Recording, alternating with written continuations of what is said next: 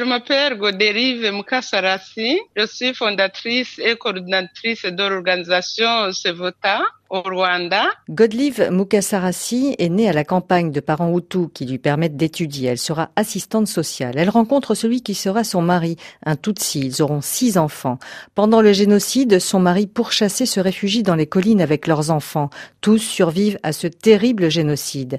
Une de ses filles est violée, comme près de 500 000 femmes selon certaines sources, qui sont violées pendant les quatre mois de tuerie. Le pays est exsangue. C'est ce qui pousse Godlive Mukasarasi à créer rapidement l'organisation Sevota. L'idée est de mettre en place des groupes de parole pour les femmes violées afin de libérer cette parole et regagner l'estime de soi par le toucher, la danse ou le chant pour apprendre à gérer ce traumatisme. J'ai vite, vite créé, initié cette organisation le but de ressouder les relations humaines détruites. Et il y a vu les problèmes qu'ont vécu les femmes, et surtout les femmes survivantes du génocide. Il fallait agir vite pour les aider à gérer les traumatismes pour pouvoir vivre positivement malgré les problèmes, le malheur que ces femmes avaient encouru.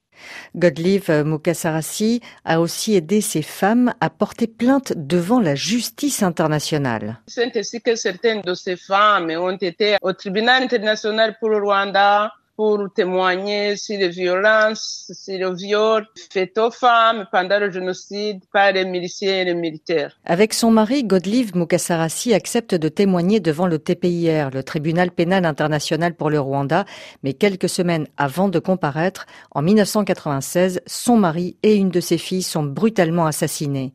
Elle poursuit malgré tout ses actions et développe son organisation Sevota sur tout le territoire rwandais.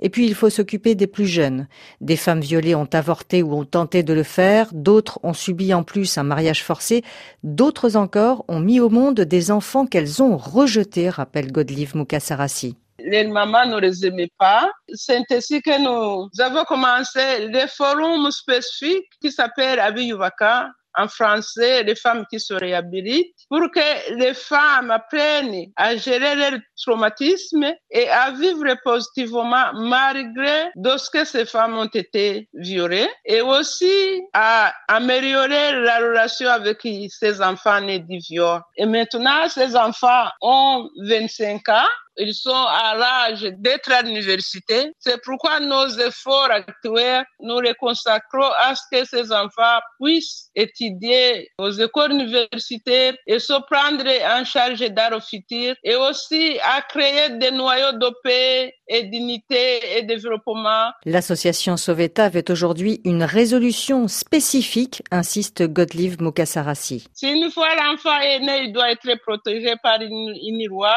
Il faut donc qu'il y ait une résolution relative. Hmm. C'est mon, mon souhait, qui j'espère devrait être estonné par beaucoup de personnes. Contrairement aux orphelins du génocide, les enfants nés des viols qui ont aujourd'hui 25 ans ne sont pas officiellement considérés comme des victimes par le gouvernement et ne bénéficient pas de soutien. Godlive Mukasarasi cherche donc des soutiens et des financements pour continuer à aider ces enfants nés du génocide.